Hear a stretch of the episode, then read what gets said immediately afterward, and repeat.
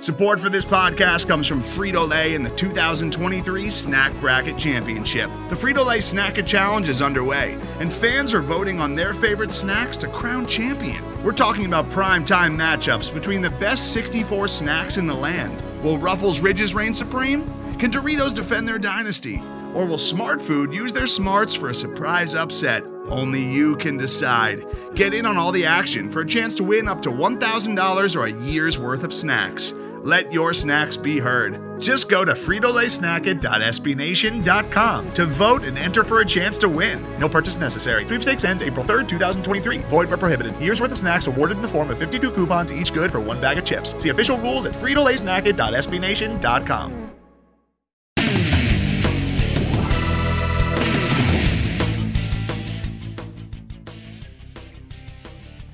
What's going on, Knight fans? Jeff Sharon, Eric Lopez, and Brian Murphy with you here on the Black and Gold Banneret podcast as uh, we get ready for, uh, well, the first of two consecutive uh, big autonomous five, shall we call them, games for UCF football. A huge weekend for a bunch of UCF sports outside of football. Um, wow, it's uh, it, now we're now we're eyeball deep into um, football season. Can you feel the excitement, Brian Murphy? Like now the rubber's hitting the road. I feel it, Jeffrey. No I more, pre- like no more preseason. Oh, it's it's exhilarating. I love it. Yes. I love it. And there was much rejoicing. Yay! uh, how about you? How about you, Lopez? Yeah, I mean, That's we finally that's get that, to see, sil- uh, that that that awkward pause spoke volumes, by the way. Yeah, yeah, we got finally some decent opponents coming up. Now we just Yeah. have to figure out who's actually going to play quarterback or how many of them. All right. Well, we'll talk about that and plenty more with the preview of UCF against Stanford. We'll review uh, UCF and FAU and the apparent game day operations debacle that was uh, down in Boca Raton. If you didn't go to the game, uh, the football game itself was good for UCF. Um, and uh, and we'll talk also about uh, men's soccer, women's soccer, and volleyball. All three of them with tremendous weekends. Um, we are black and gold banneret.com, UCF's home on the SB Nation network. Uh, and uh, you can follow us at UCF underscore banneret. Follow us each individually at Jeff underscore Sharon, Eric Lopez Elo, and Spokes underscore Murphy. Also, don't forget Facebook.com slash black and gold banneret for all the latest. All right. So let's go back and um, just debrief from that FAU game. Of course, UCF getting the uh, 48-14 somewhat range shortened victory over uh, over FAU. The game was stopped with I think was it four minutes and twenty seconds to go. Um, It was a total. It was a total. Thank you, Mother Nature. Yes, total uh, due to lightning in the area, and uh, and and uh, fortunately for all who value reason and logic, uh, the White brothers, Danny for UCF and uh, his his brother the AD for FAU, um, decided you know what, let's just pack it in and go home. So. Um, the uh, storylines from this game um, obviously was uh, the big one was right off the bat, and Brian, you broke the story about an hour before kickoff that uh, Dillon Gabriel was going to get the start for UCF, and uh, lo and behold, he certainly did. His numbers on the day, not he started super hot, but then cooled off significantly. He finished uh, seven of nineteen for two forty five, two touchdowns, no picks. Um, he was sacked once. Uh, Quadry Jones came in in relief uh, and is still batting a thousand, one for 117 yards. Um, but the big story to me was the uh, was two stories.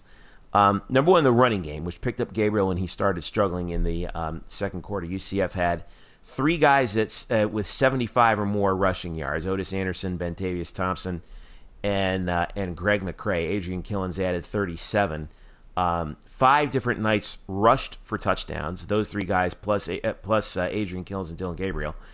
Um, and uh, and then the defense. Even though the stats will show you that FAU had only one less first down than UCF, had uh, uh, total yards uh, 314 um, on 87 plays, which is 20 more than UCF ran. They were held to 3.6 yards per play and they were chasing Chris Robison, the FAU quarterback, all over the building all night long. Um, you were there in Boca. Um, on field, Um, what was the big takeaway for you from this game? I, I, thought for me, it was just how both lines of the scrimmage. I, I thought UCF dominated uh, at the line of scrimmage on both sides. Uh, run blocking, they could get whatever they wanted. Uh, any any gap too. It didn't matter if they're running off a left tackle, right tackle, right guard, left guard. They could get anything they wanted on the ground with their backs. The the, the you know FAU blitzes a lot. They send a lot of pressure, and that pressure got home a few times to Dillon Gabriel. Um, caused him that pressure caused some of the incompletions. Um, so that is something that they probably need to be better at. But the the run blocking was amazing. And then uh, for the defense, just getting in the backfield again. I think they had what 16 tackles for loss. Yeah, 16 um, tackles. Hilarious talking to um, talking to defensive line coach Shane Burnham this week, and I wanted to ask him about you know how how proud was he about the the tackles for loss with his defensive front, and he's like. Yeah, that was probably one of our worst game. That was probably one of the worst games we've had. That was our worst game, worse than than FAMU, and you know didn't have good hand placement we lost contain a few times. We missed some tackles, and it just goes to show like we can see like what we see uh, a lot, you know, in the stat sheet and in our in, in our momentary glimpse of live action uh, can be a lot different than what the coaches see upon review of the all twenty two film. Well, I mean, if that was one of their worst performances, um, you know, I hate to I hate to see what happens when they actually have it have it going. Elo, you uh, uh, you were watching the game uh, as I was back here um, in town. You brought up that point too about UCF dominating the line of scrimmage, and you know what I think is interesting is teams look at uh, people look at teams like UCF that play the offensive scheme that they do as the opposite of what they do is is dominate the line of scrimmage because you run the spread offense because you can't dominate the line of scrimmage, but that's what UCF is doing. And uh, eh, eh, what was what was your big sort of storyline coming out of this game as well for you? I think somewhere George O'Leary was watching with a smile on his face, and he's like, "That's the kind of football I like." Right? Because you know, really run, running plays every seven seconds and spreading everybody across the field. yeah, but you say that, but I'm going to tell you something. You could you could play that, but the bottom line is Josh Heupel and George O'Leary are not that different. They both believe in running the football and being physical up front. And now the difference is that Josh Heupel you know, does not huddle, whereas George did. But really, the concept's the same, and it, you know, we can be as fancy as you want with football, but it comes down to the nuts and bolts. And Murph has alluded to it. Is about being physical up front and dominating in the line of scrimmage, and that's what UCF did, and that's what the George O'Leary teams did when they were good, and that's what this Heupel team is doing well. So while we're going to spend a lot of time, rightfully so, on the quarterback situation, it yeah. really didn't matter who was lining up at quarterback because with that offensive line, which we've said has a chance to be their best offensive line they've had since the Fiesta Bowl team of 2013, in my opinion, when they had the McCray brothers and the depth and the talent they have in the backfield. This team could dominate in running the football, and that's really, I think, what Josh Heupel likes. Uh, and he said that, and he's said that in press conferences about running the football, establishing the run, to, and then that will set up the passing game and the play action and going on top vertically. I think to me that's the takeaway with this football team. It's funny people have this idea that it's this open offense, but in reality, when this team is clicking on cylinders, really it's running the football and dominating the scrimmage. And I think that's why, while we could, you know, that's why I think if you're George O'Leary and you've you've watched UCF football, that part of it at least is quite familiar as a successful formula. Well, it took a lot of pressure off of Gabriel, who had that hot start in those first two drives. I think it was three for his first. Uh, and by the way, um, uh, three for his first five, uh, and led the two touchdown drives. And by the way, there was an interesting number that came uh, from the CBS telecast. Um, they didn't say who the last guy was, but Gabriel had seven completions. Uh, Dillon Gabriel, true freshman, making his first start, seven completions for 245 yards, and that was the most yards on the fewest completions for a college quarterback since 2003. Um, I would have mm-hmm. loved to have known who that guy was, but um, uh, we got word that uh, first of all, what was the situation with Brandon Wimbush officially, Brian, um, and then your analysis of Dillon Gabriel uh, in that game because it was an up and down game, but a win is a win, right? Yeah, well, yes. Uh, as far as Wimbush goes, the explanation that we were given by Coach Heupel um, was that he was not 100%.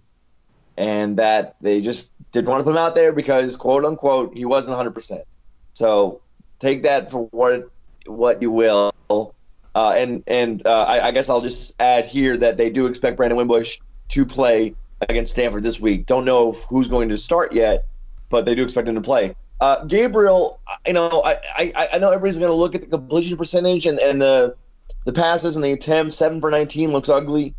Um, I didn't think it was that bad. I mean, it certainly wasn't like he was hellaciously off target that often. Um, you know, early at the end of the near the end of the first quarter, he has an end zone throw to Tre Nixon that's on target and a really good play by the DB to break it up.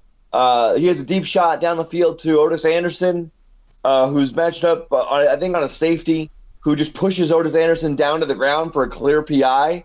Uh, that was called. Yeah, but if he doesn't, but, but like it was a good play by the defensive back because I think if if he doesn't commit that pass interference, uh, Otis probably catches that ball for a touchdown. That was right on the money. There was a there was a shot down the seam to Jacob Harris where Jacob Harris turned over the wrong shoulder, um, and uh, actually the ball still hit his hand. But if he if he just turns around the other way, uh, that ball's right in his lap. Um, so I thought actually, you know, and and I should be fair here. There are also plays by Gabriel in that game where he just looks geeked up. He looks absolutely amped, and so he makes some throws that are five feet over the next over the nearest target's head because he just wants to gun it. And uh, I think they got to rein that in a little bit. But I thought overall his night was pretty good.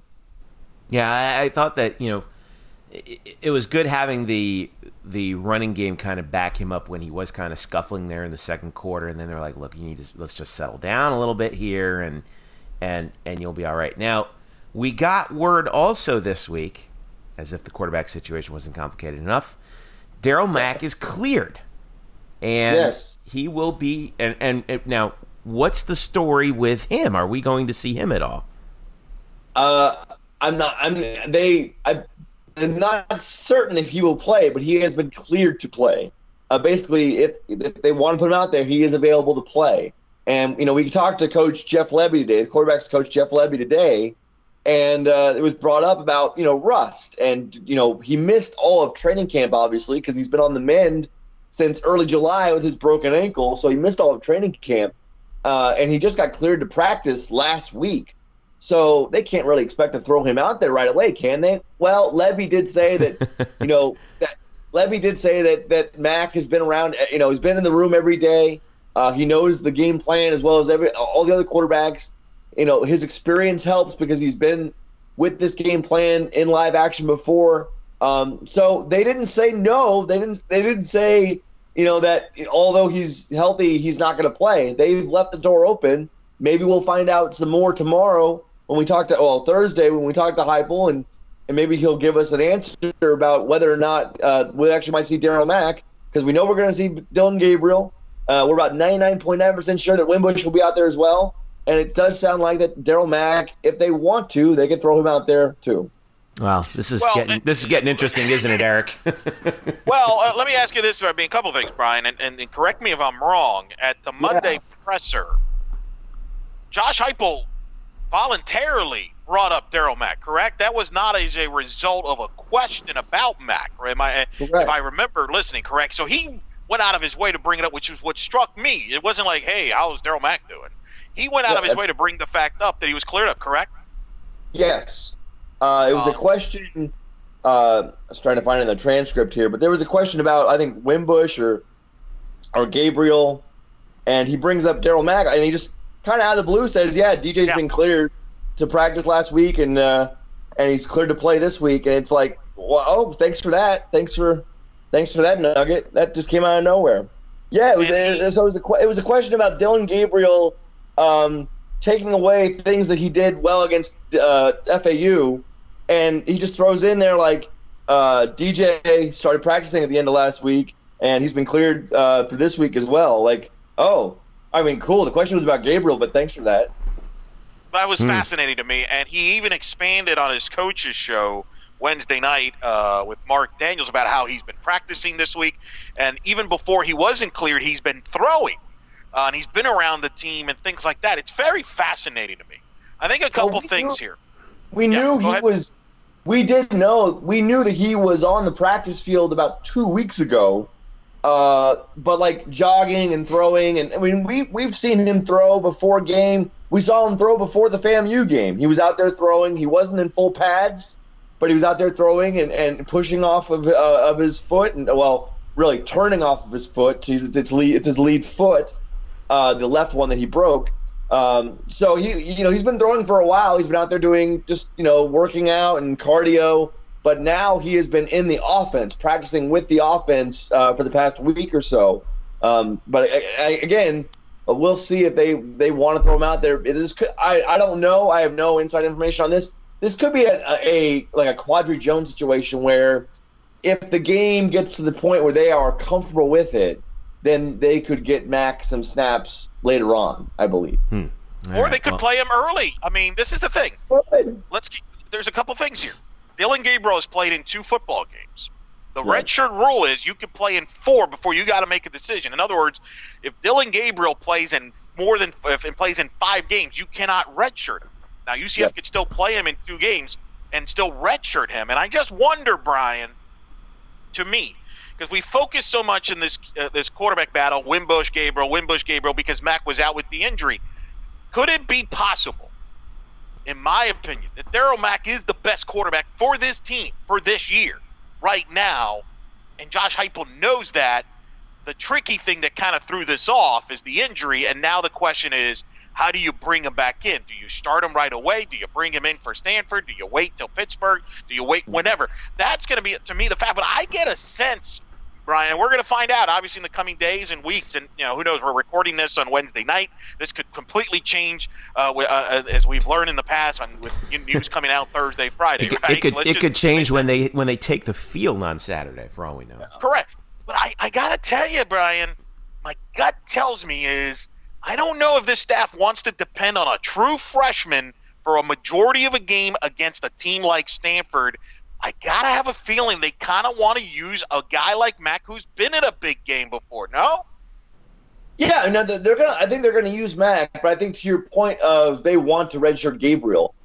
Um, to that, to you know, to that, I'll say this: I think they they certainly had aspirations of doing that when the season was before the season started, when Wimbush and Mack were both healthy, and maybe they had aspirations of doing that before the season started against FAMU. However, I do believe that Dillon Gabriel is probably the best natural passer on this team at the quarterback position.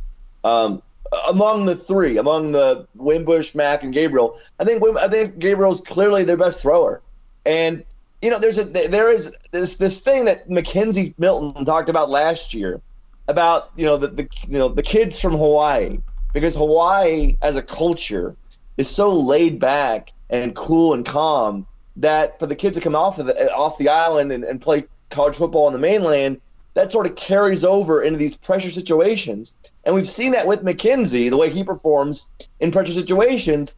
And I think it was so interesting to, to listen to Dillon Gabriel after the game on Saturday talk about his first collegiate start as if it was it, literally just no big deal. Like, no, it was like just another snap. I think he Um, literally said that, right? Ah, it's no big deal. He did. so he found out on Thursday, according to Heupel, he found out on Thursday that he would be the starter for this game against Fa- FAU.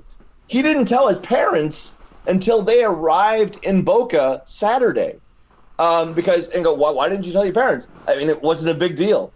And I think that sort of mindset gives you a clue of how he approaches the the, the, the you know what we believe to be the stress and the burden of being a college starting quarterback. I don't know if he is um, if he is really wearing that much because he just he, his mind um, is is so he's so poised, and I, I Right. really do think that I, I think the odds of, of him being redshirted are probably much less than this when the season began because of that uh, of his intangible mindset uh, and and again I think he is the best natural passer on this team. But is it what the li- I- experience? I mean, I saw we saw McKenzie Milton in his freshman year have great moments and really low moments, and I don't care how cool Yeah. a customer you are, you're gonna you're gonna run into some issues here. And this is a team that, in my again, we've talked about it earlier. With the way this offensive line is with this running game, I don't think you need great quarterback play. You just don't need the quarterback to kill you and cost you a game. And I just wonder if this staff believes a guy like Darriel Mack, perhaps, maybe it's a combination. As I've said, maybe it's a two quarterback year. Maybe it's Mack and, and Gabriel. Maybe it's Mack and Wimbush. Maybe it's Wimbush and Gabriel. I don't know. I just, I, it's going to be really interesting the next couple of weeks how this Yeah. staff decides on this score. It's really fascinating. I don't Yeah. think I've ever seen anything like it where you, in theory, have three guys who are different, but yet have bring different dimensions there. I, I just think it's very interesting. I think the fact that Mack's in play, I think, is fascinating to me. Uh, remember, he's a redshirt sophomore. He won a McCon. I mean, some people think that second half at Memphis that you both were at. I want you to comment. on Some people think that's maybe the one of the best halves that any UCF quarterback's ever played in the history of the program. Um, could that perhaps maybe the best case scenario is, are they thinking maybe we can win what accomplish our goals with Mack this year? Redshirt Gabriel because he can learn more, you know, and we don't have to throw too much at him, and he could be better off for it a year from now. Who knows? That's just thought process. We're going to know more in the coming weeks, but I think it's very fascinating. I'm just fascinated by where this goes. Sure. Yeah, I mean it's it, it's a nice problem to have. I, I'm still I'm still in that camp that's like divided between the, you know, a is it a nice problem to have, or b when you have three quarterbacks, do you really have any kind of camp? I know it's stupid Yeah. cliche, but um, Well, but if you run It's- if you run the football like they can, it may not matter. that's true. That's true, and it, certainly if they run the football like they did against FAU, um, it won't matter. So, uh, all right, here's what we're gonna do. We're gonna take a quick break. When we get back, we'll talk about uh, UCF's upcoming opponent, the Stanford Cardinal. This is the, this is the first ever, if I'm not mistaken, the first ever trip by Stanford to the state of Florida to play a football game No, in the regular no. season. Not, oh, well, maybe regular season, yeah. Yeah, okay, regular no. season. So anyway, we got uh, we'll we'll preview the Stanford game coming up and uh, some weather that we might have to look out for with this game. Stick around, Black and Gold Banneret podcast. We'll be right back. Today's episode is brought to you by Cars.com. With over 2 million vehicles and 50,000 more added every day, Cars.com will match you with the perfect car for you, your budget, your life, your style. And if you're ready to say goodbye to your current car, Cars.com will get you an instant offer to cash it in. Just start by entering your license plate and get matched with a local dealer who will write you the check. So whether you're looking to buy or sell, just go to cars.com. It's magical. Welcome back to the Black and Gold Banneret podcast. Jeff Sharon, Eric Lopez, Brian Murphy with you here as we've uh, we we talked about the quarterback situation and now um, that moves itself forward into UCF's opponent for this week, the Stanford Cardinal, who started the year uh, ranked but have since fallen out of the top 25. They got boat raced by USC um, last week in uh, Los Angeles, and now they have to come across country to uh, face UCF. By the but before we talk about that, I forgot to let Murph give out his game ball for Saturday against the FAU. How uh, could again, you FAU forget, House. Jeff? I Ah, Jeff. I almost gave. I know, I know. It's it, it's it, This it's is- bad job. Bad job by me. is a this is a long running black and gold banneret podcast staple going all the way back to last week. uh, so now in its second week of existence, uh, I have a cop out answer. I will give the game ball to the offensive line. Yes, All yes. right, all right. everybody there because they really were. I mean, really, guys, they were pushing like the, the, they were pushing guys three, four yards back off the ball, and They like were they were smothering FAU's so- front seven all day. It was really so something. easy. They made it so easy for guys like Bentavious and Otis and and, and Greg McCrae. It really was like it didn't matter what they did. And I've, I never already said it, but it didn't matter where they were running. There were going to be holes there. Yeah. So I love Well, it. they're- I love it. I love the answer. I love the uh, the answer, and I love the segment. I feel like we could come up with a logo with a football and then like a hat, or like a football wearing a hat. I feel like that. We need that- some sort of drop. yeah, we need some Murph's sort of Murph's send game in, ball. Send in your your game ball drops. There you go. Send, send it to us at black and gold banneret at gmail.com. Meanwhile, that offensive line that you handed the game ball out to, they're going to have a bit of more of a challenge this week against the uh, Stanford Cardinal out of the Pac 12.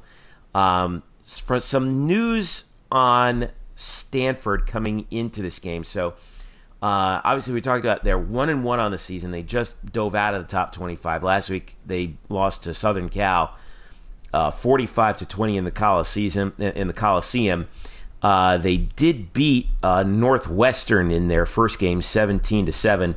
Um, quarterback KJ Costello of uh, Stanford uh, in that opener against uh, the Wildcats was 16 to 20 for 152 yards and a pick, but he was concussed in that game.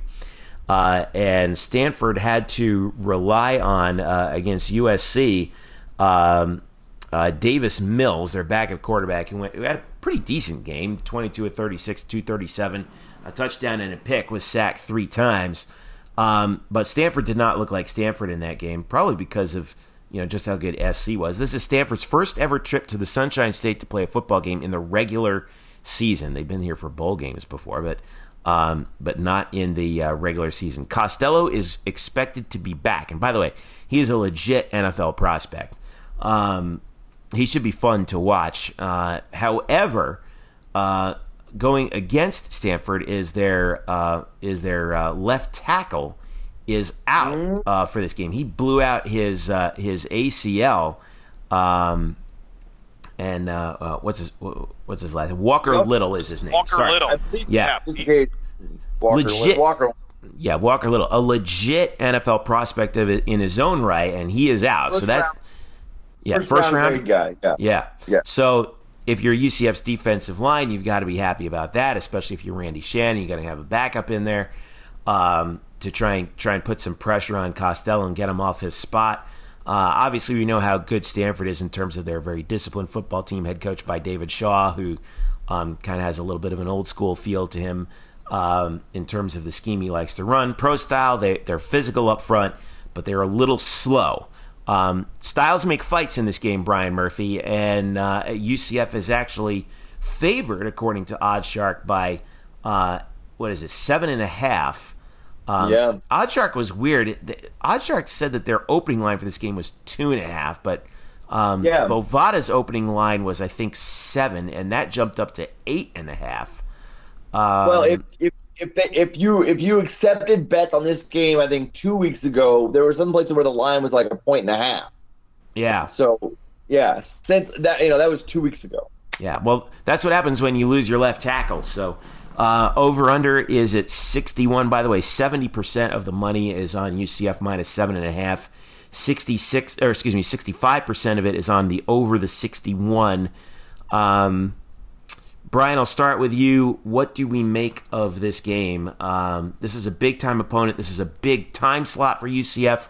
3:30 p.m. on Saturday on ESPN. Uh, a Yep. lot of eyes are going to be on Spectrum Stadium once again. Um, what does UCF have to do to impress whoever may be watching? Uh, win authoritatively.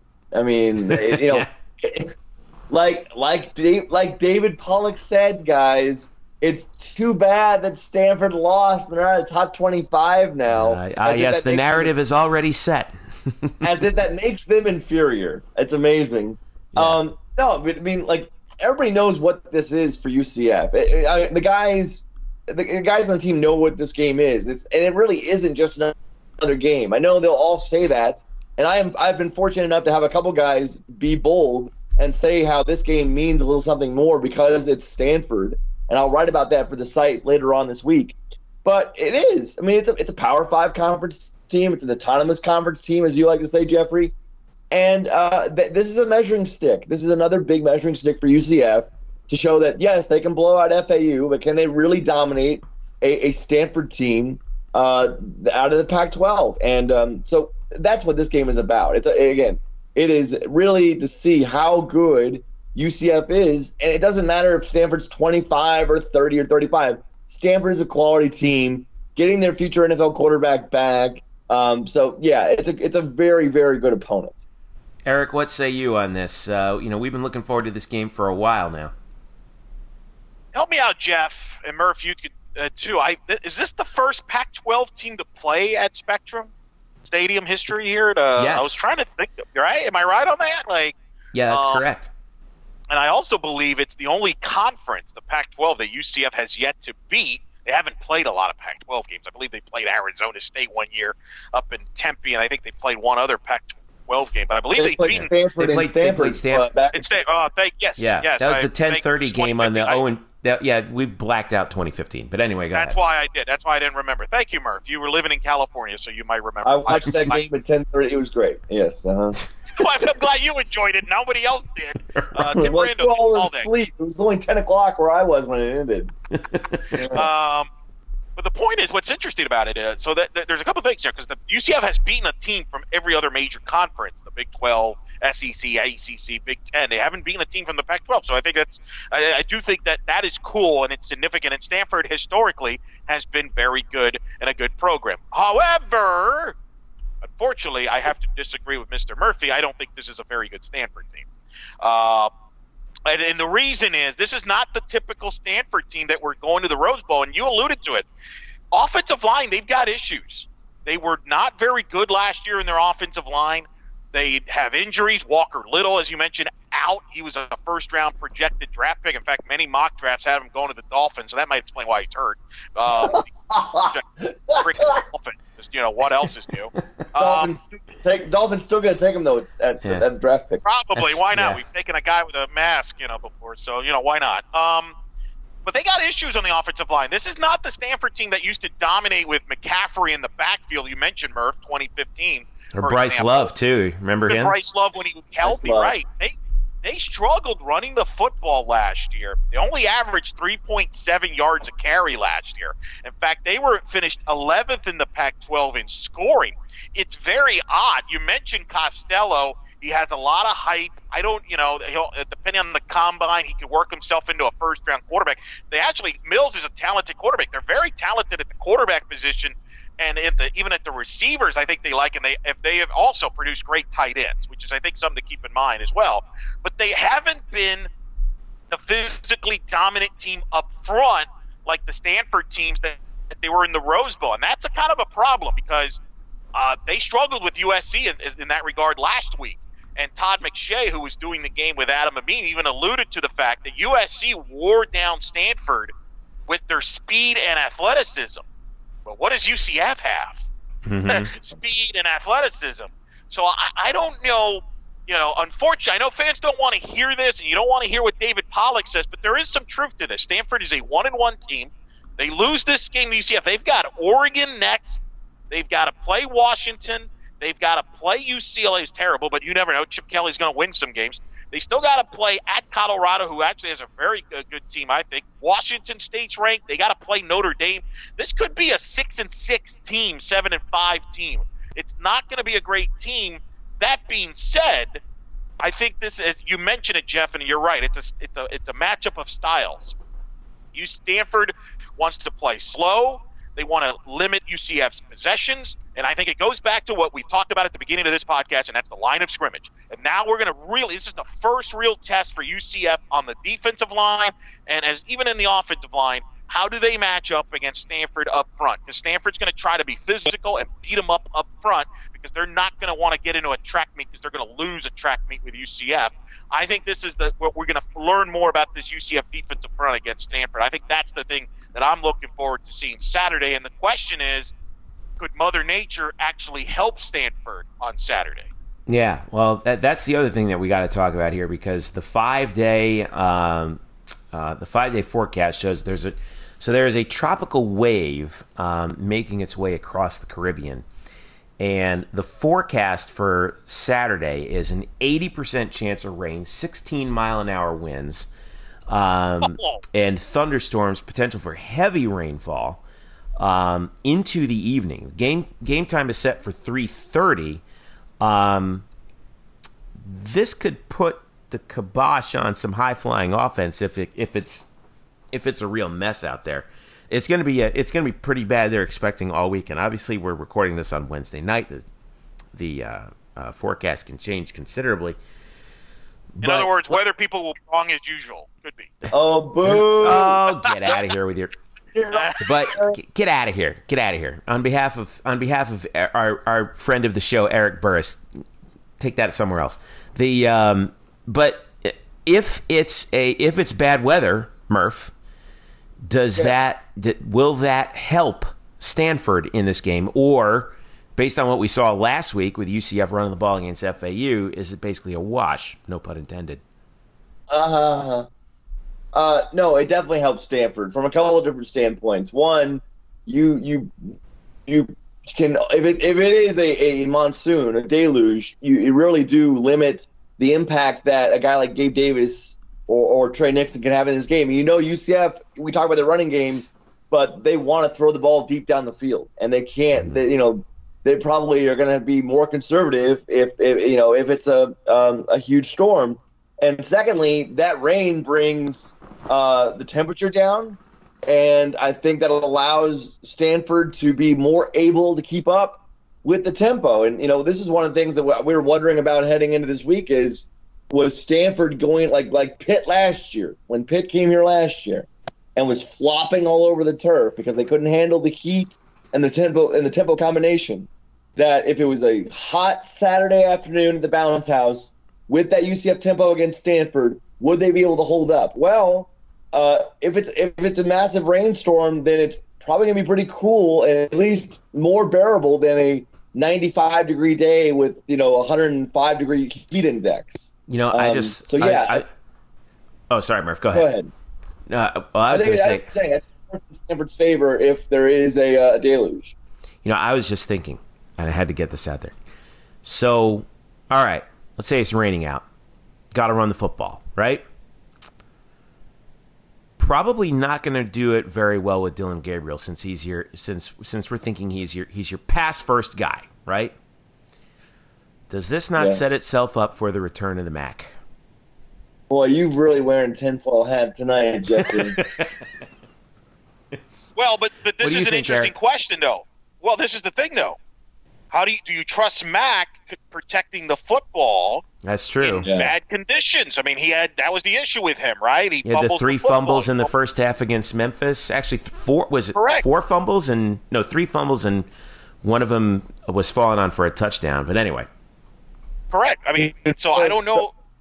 Confirm that That Hayden Kingston will be starting this game for UCF at quarterback now. Hayden Kingston. Or or you could play the quarterback that actually has actually started against Stanford in his career, Brandon Wimbush, which has played in these type of conditions. South Bend is not the greatest of weather year round. I'm just saying.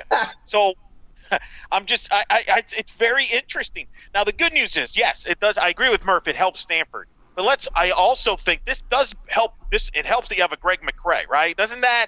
Again, though, this team could still dominate running the football. And on paper, guys, UCF is a better running football team than Stanford. The numbers back that up. You can make the argument that UCF's got a better offensive line right now, especially with the injuries that Stanford has, has had uh, this year, especially to Walker Little. It's not like the past where Stanford um, is this juggernaut running of the football. So again, it goes back to I know it's a very ti I've said it a million times on this episode. The line of scrimmage, doesn't it? No, I agree. Uh, yeah, I think Stanford, uh, uh, their rushing offense is like it's, it's like tenth in the Pac-12. Um, so you know, there, you know, Bryce Love is not walking through that door. So yeah, I. UCF is a better ground game, better offense, better, probably a more cohesive, uh, certainly a more cohesive offensive line right now. Um, so yeah, it, from that aspect, it helps UCF. I, I would like to point out that UCF comes into this game sixth in the country in rushing yards per game, and uh, on offense, and fourth in the country in total yardage um, through two games. So uh, you know, that has to count for uh, something here. Um, in addition, by the way, UCF's defense, I, I thought this was this was actually pretty impressive. 12th in the country, uh, having given up only 410 yards. Um, and against the run, uh, UCF is tied for 19th um, in terms of, oh, that's total yards. I'm sorry.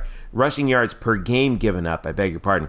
UCF is uh, tied for 15th at 70.5 per game, tied with Florida and There are Virginia. some, ca- there are obviously some, some caveats that, that yes, I will. I will put some caveats up there, obviously against FAMU and uh, and, Yeah, and that's FAU. why- In addition to the fact that for some stupid reason, college football still counts sacks as negative rush yards. I don't know.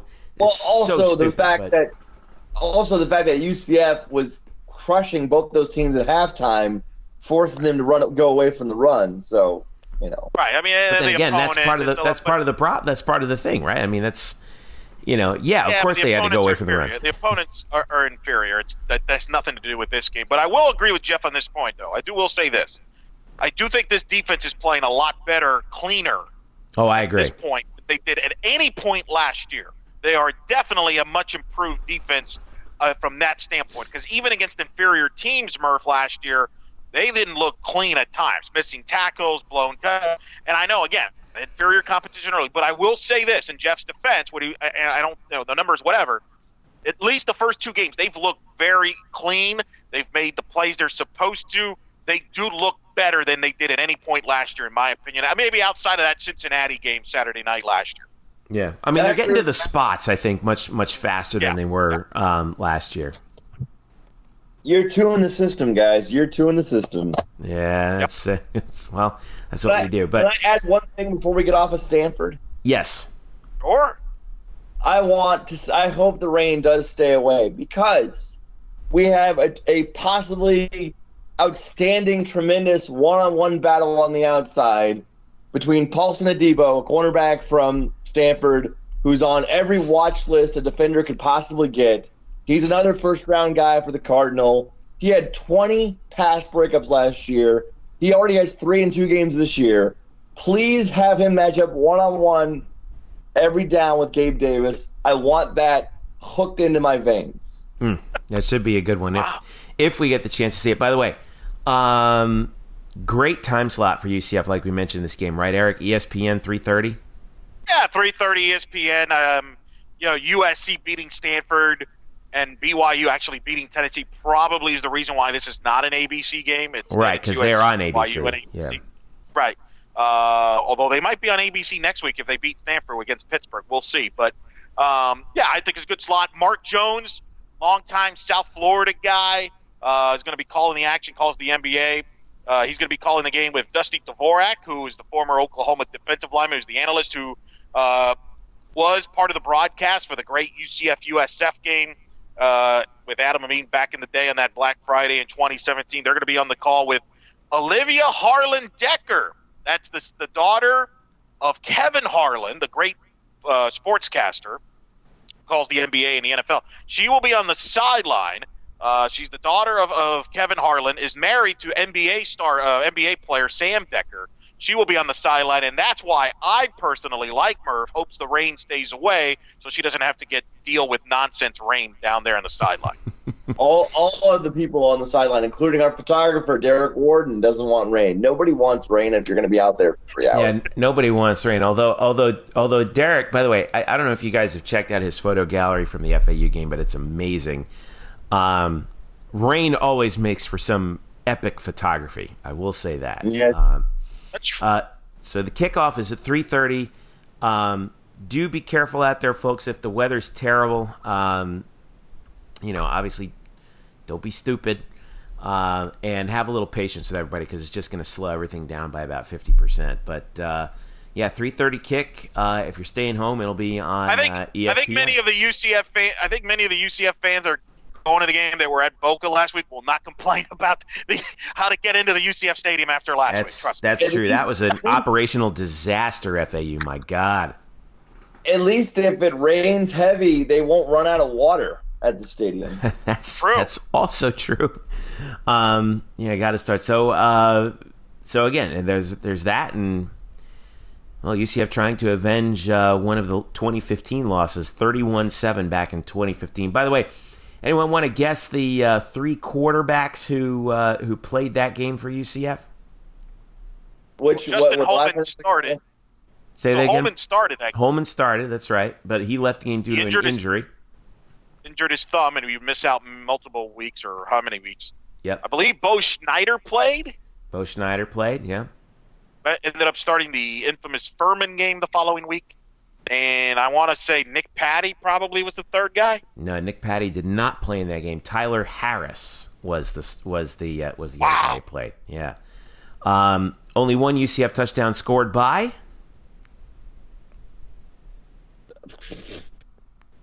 I mean, you got me on that. one. I- I'm actually I- I- surprised you guys are- year. I'm actually surprised you guys are not are not guessing this guy. Because we Uh, blacked I don't out know. the, I blacked out of the season. I try to forget who was on the team. So Help me, Tre'Quan, Jeff. Tre'Quan Jeff, Smith. don't leave Tristan to win. here. uh, Tre'Quan Smith. Yes, the only Yeah, part. Tre'Quan- so you're Tre'Quan saying Smith. that history could repeat itself. In theory, we could build a tradition against Stanford where we play three quarterbacks. It wouldn't be the first time if we play three quarterbacks this Saturday. Yeah, six quarterbacks in one game.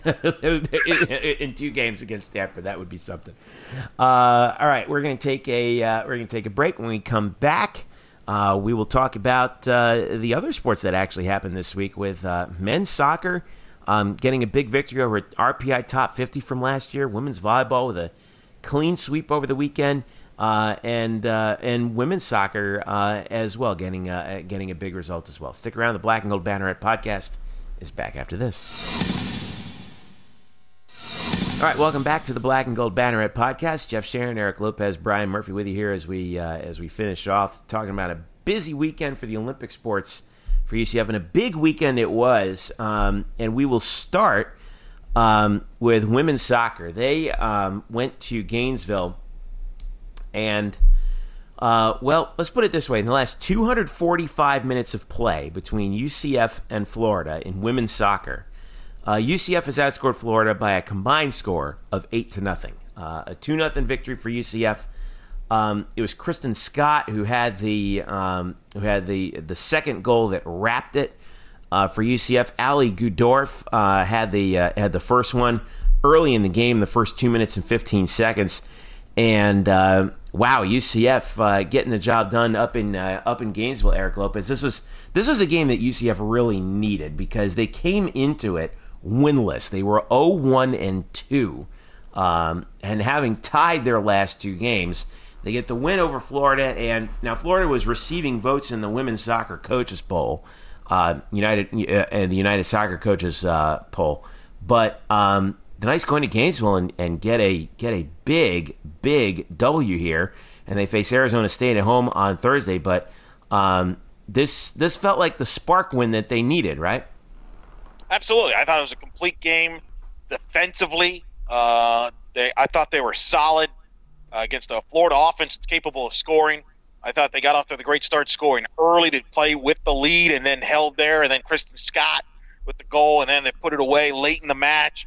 Uh, very solid performance. The match was on uh, SEC Network Plus. I got to watch it a little bit afterwards, after the the uh, tape version, because obviously uh, Sunday it's NFL Sunday, so I was watching football, but I watched it later, and I thought it was a much more complete performance than they've had in any of their previous matches, and it's something for them to build about. By the way, for everybody that complains about rankings, oh, they hit UCF, they always draw. Why do they draw?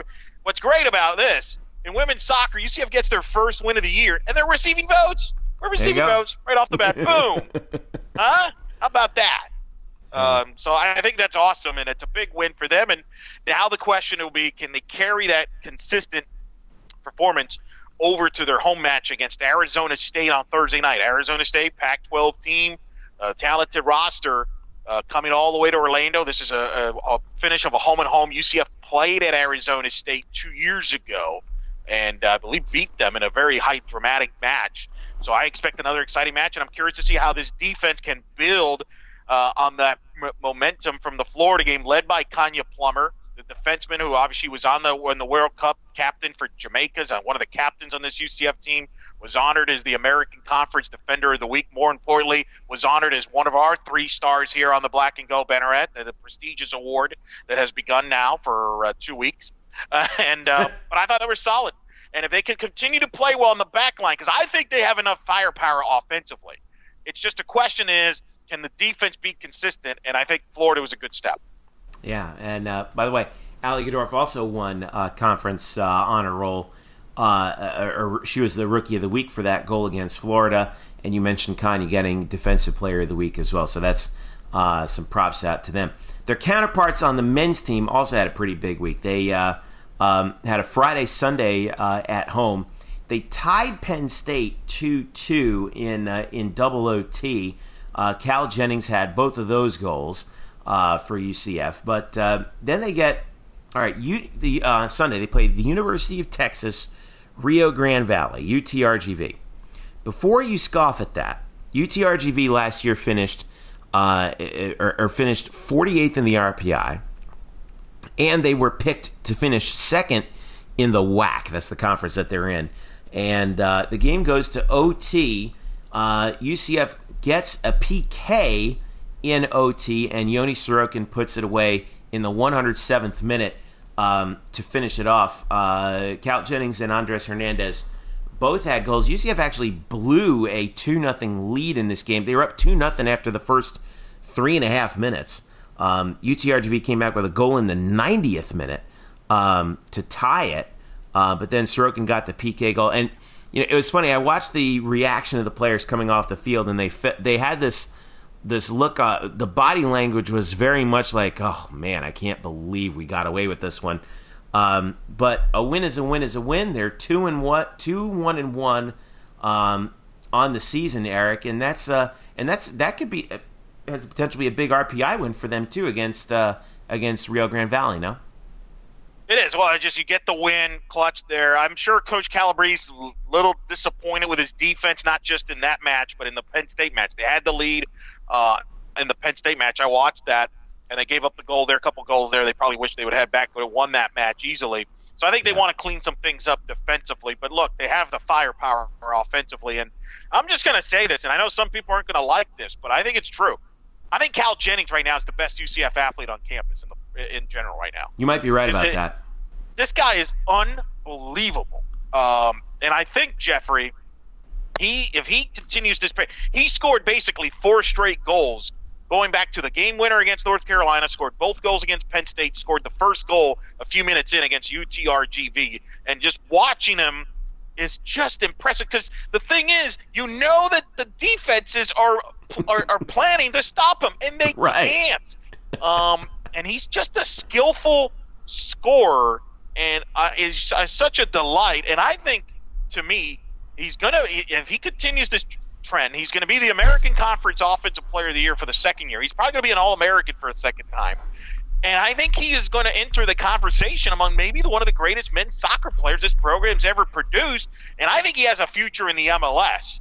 Um, maybe Orlando City may, may actually do something smart for a change and draft him because they could use somebody that can actually put the ball in the net True once in a while.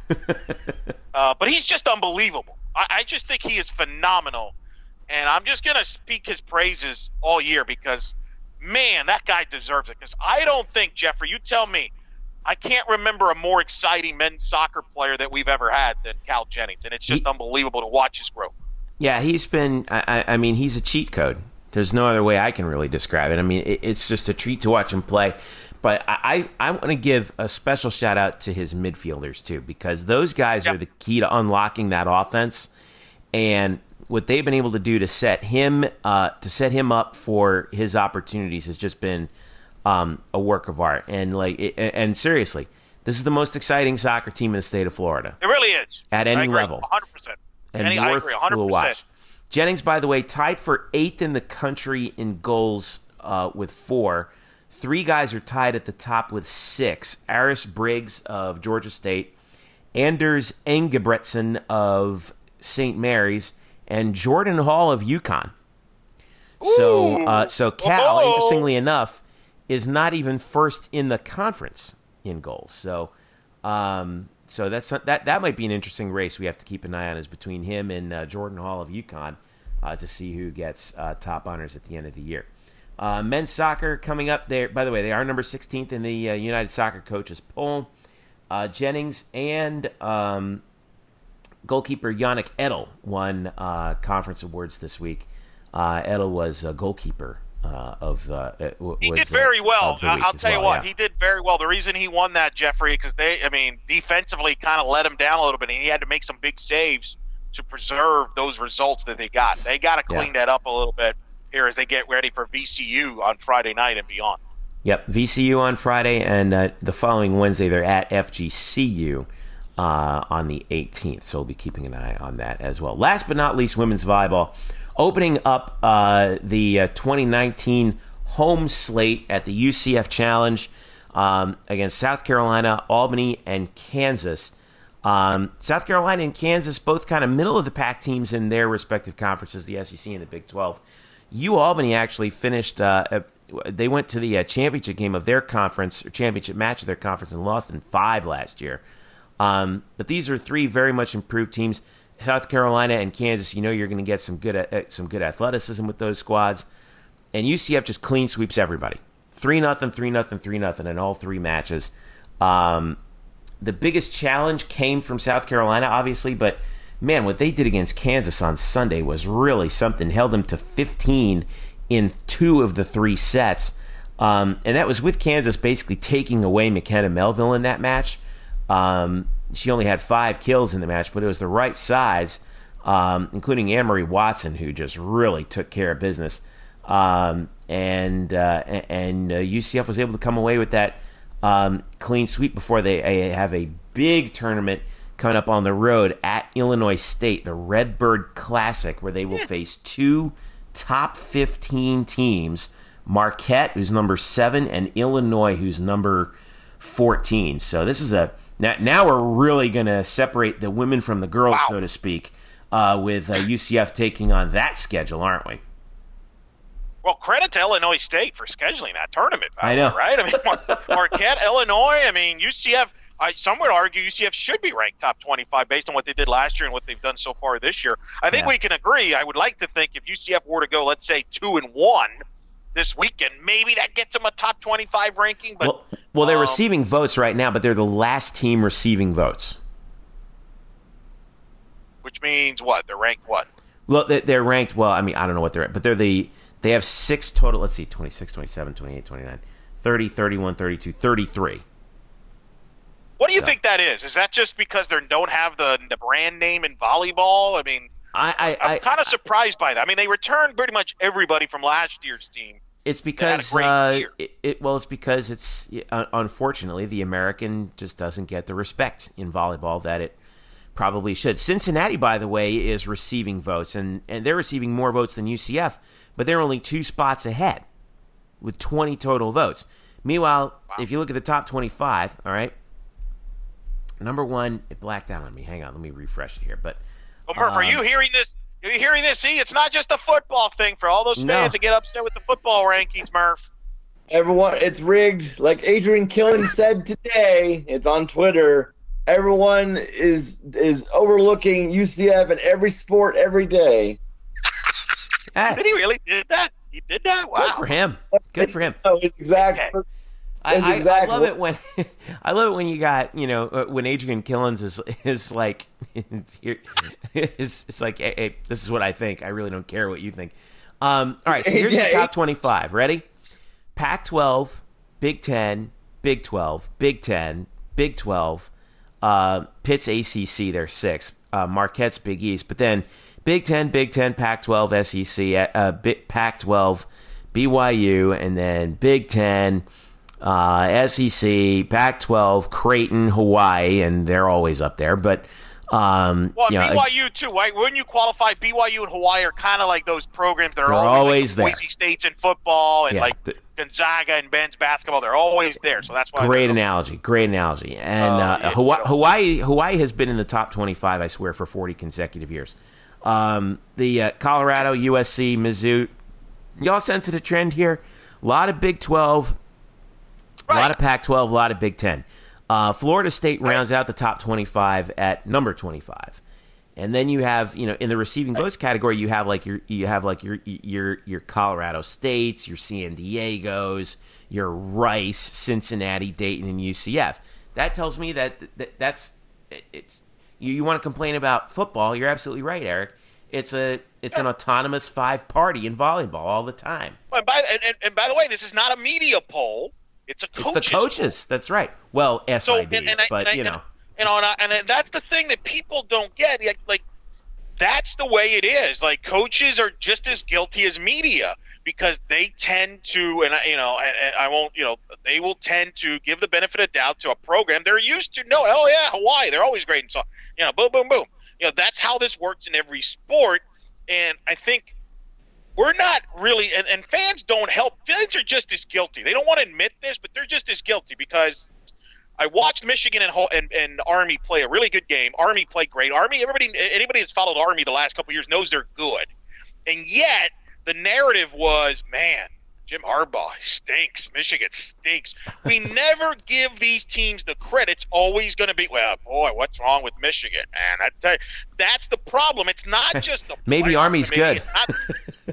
That's my point. Michigan yeah. and I think until that narrative changes of man, you know, that team's really good, and, and give more of a, you know, instead of constantly bewildering and just you know, knocking, oh my God, they played so terrible. Maybe, you know, that's the problem. It's not a college football committee issue. It's not just a, a football, college football media issue. I think it's a fans, media, coaches, everybody's guilty of this uh, based on, you know, I, whatever you want to describe it as. Yeah. So, um, Except but, Murphy. Murphy is right down the line. Right. Murphy is, is not, right, Murph? You don't, you don't get caught up in all that. No. No, I am my own man, Eric. so UCF volleyball will face. Uh, by the way, this is great. Um, like I said, number seven Marquette, number fourteen Illinois, and then the host Illinois State. All three UCF matches will be shown live on ESPN Plus, and I'll make sure I get the link out for those of you who might be interested in watching. Um, and that's and that's big. And uh, by the way, quick shout out to Christina Fisher, who was named the UCF Challenge MVP um, even though she was second on the team in kills, she was outstanding all three matches. Um, and uh, Mackenzie Chambers has become uh, a real force for UCF on that right side. Between Mackenzie Chambers and Marie Watson, UCF has a solidified right side now, opposite Fisher and McKenna Melville, who are the who are the left side outsides. But um, and then we're and we saw, and this this actually makes me really happy was uh, we saw quite a bit more coming from the middle blockers, um, especially uh, you know in matchups where I think UCF was outsized. Man, this is the other thing I was really impressed with was against South Carolina and Kansas.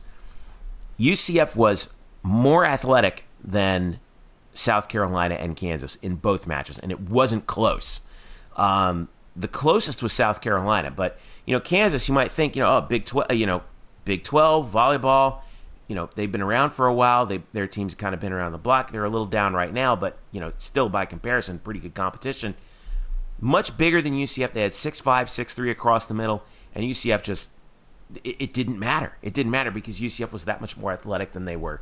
So this should be a very interesting test for Coach Dagenais's squad against Marquette, Illinois, and um, Illinois State coming up. So all right kind of a, also a kind of a homecoming of sorts for uh, assistant coach Jenny Bauer, who obviously coached in the Missouri Valley. Yeah, uh, coached Valley before coming over here. He's got a lot of family, friends, and people up there in the normal Illinois area. I know they're going to probably come over there. Hopefully, uh, root for UCF as well. So, and give her credit too, right, Jeffrey?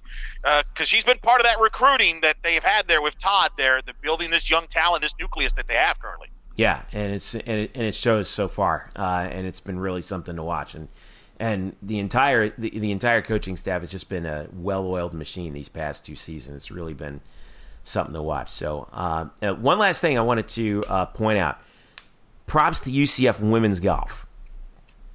They were up at the uh, Cougar Classic, uh, which was hosted by um, which was hosted by College of Charleston up in Charleston, South Carolina, and uh, on what was it? They finished their third round. This is according to UCF. They finished their third round with a combined team score of 279. That's the lowest par 72 score uh, for UCF since the uh, since the UCF Challenge in the spring of 2017. Um, so uh, props to them for getting it done. Um, it's uh, and, and and playing really well. Maria Balcazar, um, Anna Laura Collado, who were fantastic last year, are back. Elizabeth Moon is back, and uh, and also uh, Tunrada Piddon and Chinatsu Kobayashi uh, contributing for UCF. So congrats to them uh, on an it's outstanding pretty good birthday gift. Well. Uh, good birthday gift for uh, Coach Marin, who had her birthday yeah. earlier this. week. Yeah, happy, belated happy birthday to Emily Marin, by the way, and friend of the show.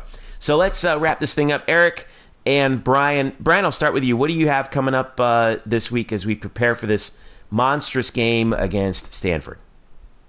I talked to a lot of the guys. Well, first, let me say as I wrap up here, I appreciate anyone who has listened this far uh, and hasn't turned it off and hasn't turned it off Yet, due to my smoker's voice slash uh, hasn't slept days, Are you? Are Uh. Have you caught vaping disease, Brian? Is that what's going on here? right. I have I have the unde- I have the undetectable whatever it is vaping disease.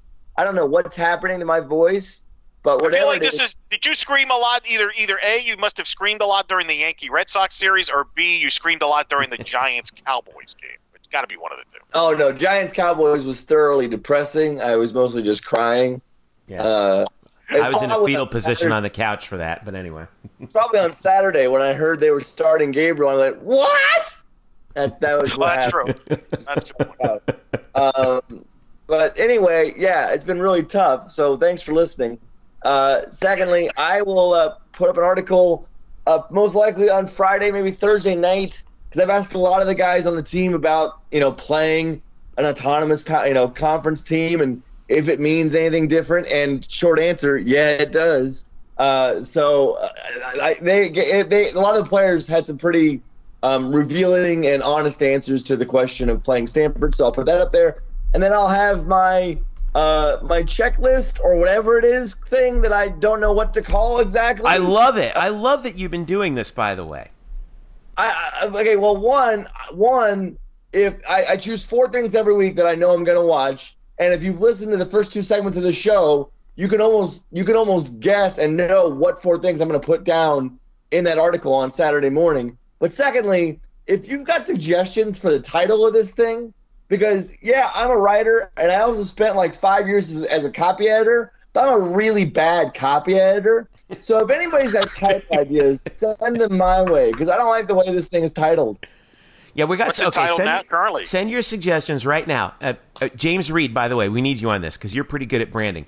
Send your suggestions right now to um, So- to uh, UCF yeah. underscore Banneret on Twitter. It's currently called like I don't even know because it's such a like not even like infirm title, but it's like basically like it's basically called like my my UCF checklist. Yeah, it's like your week it- two it checklist. It was like a week three checklist for this week. Now I couldn't do Do Murphy's I Law couldn't do- list. I mean, I don't know. Oh, I don't know. Murphy's Laws. I don't want- yes. Oh. Huh? Yeah. No, I will not do Murphy's Law because one, it's too cliche. Secondly, people don't understand that Murphy's Law is negative. Murphy's Law says anything that can go wrong will go wrong. So I'm not throwing it out there in the ether.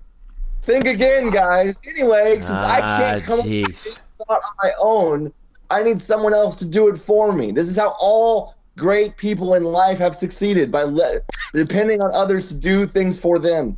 And in in this case, I need I need title ideas because I don't like the title for this thing that I've thought up. Oh, Anyway, we need something. We need with some.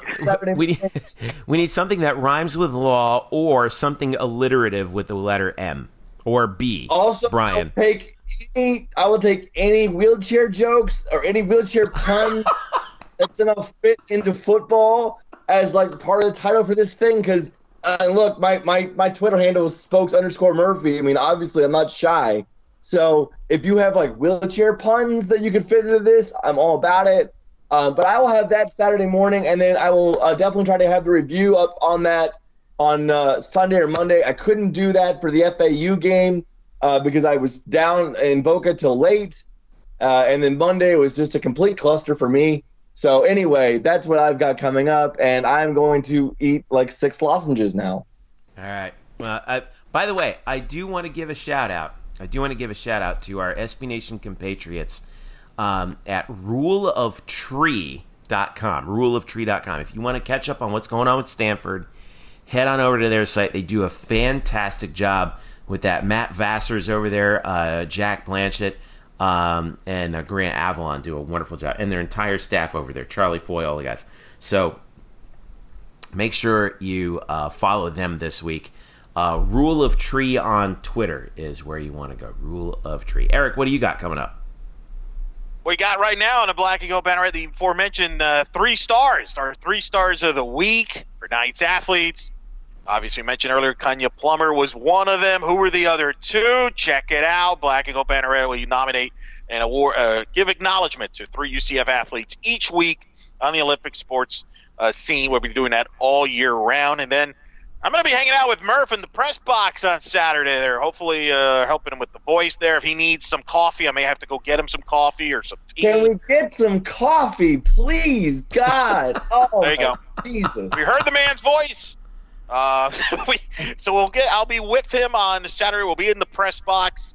Uh, weather permitting, we may do some videos, but uh, it all you know depends what weather, whatever this tropical system is called or whatever it is that is supposedly coming here, but probably won't come here because most meteorologists get it wrong anyway.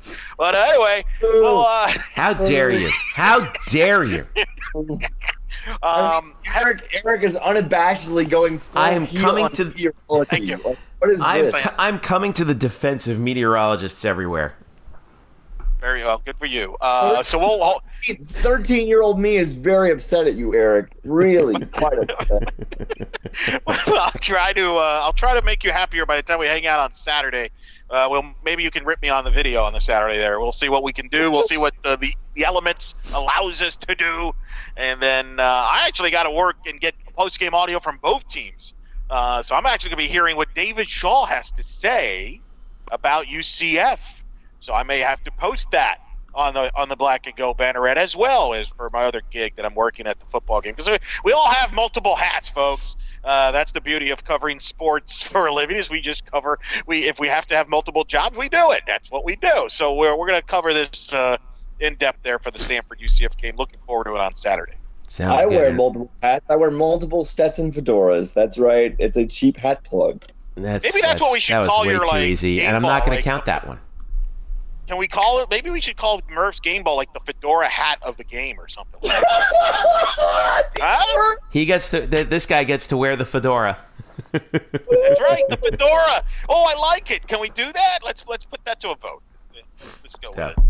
Um, and I will have uh, obviously I'll be we'll be captaining the live blog from the game uh, with uh, UCF and uh, Stanford will be following what UCF volleyball does this weekend and that big, um, excuse me, in that massive uh, weekend that they have coming up. Um, and uh, be sure to follow us along at UCF underscore banneret on Twitter, Facebook.com slash black and gold banneret, and of course Black and blackandgoldbanneret.com where we will have, uh, of course, Luke Sierras' preview of the game. We'll have another roundtable with Jeremy Brenner coming up. Lots of stuff coming for you as we get ready for UCF against Stanford. Um, please be safe out there. If the weather is bad, give everybody a little bit of an extra patience, a little bit of extra patience. It's gonna, it might be one of those kinds of days out there, and uh, but hopefully we'll have a good football game uh, for the national audience uh, on Saturday. For Eric and Brian, I'm Jeff. Thanks for listening. This has been the Black and Gold Banneret podcast. Enjoy the Stanford game. Catch you next week.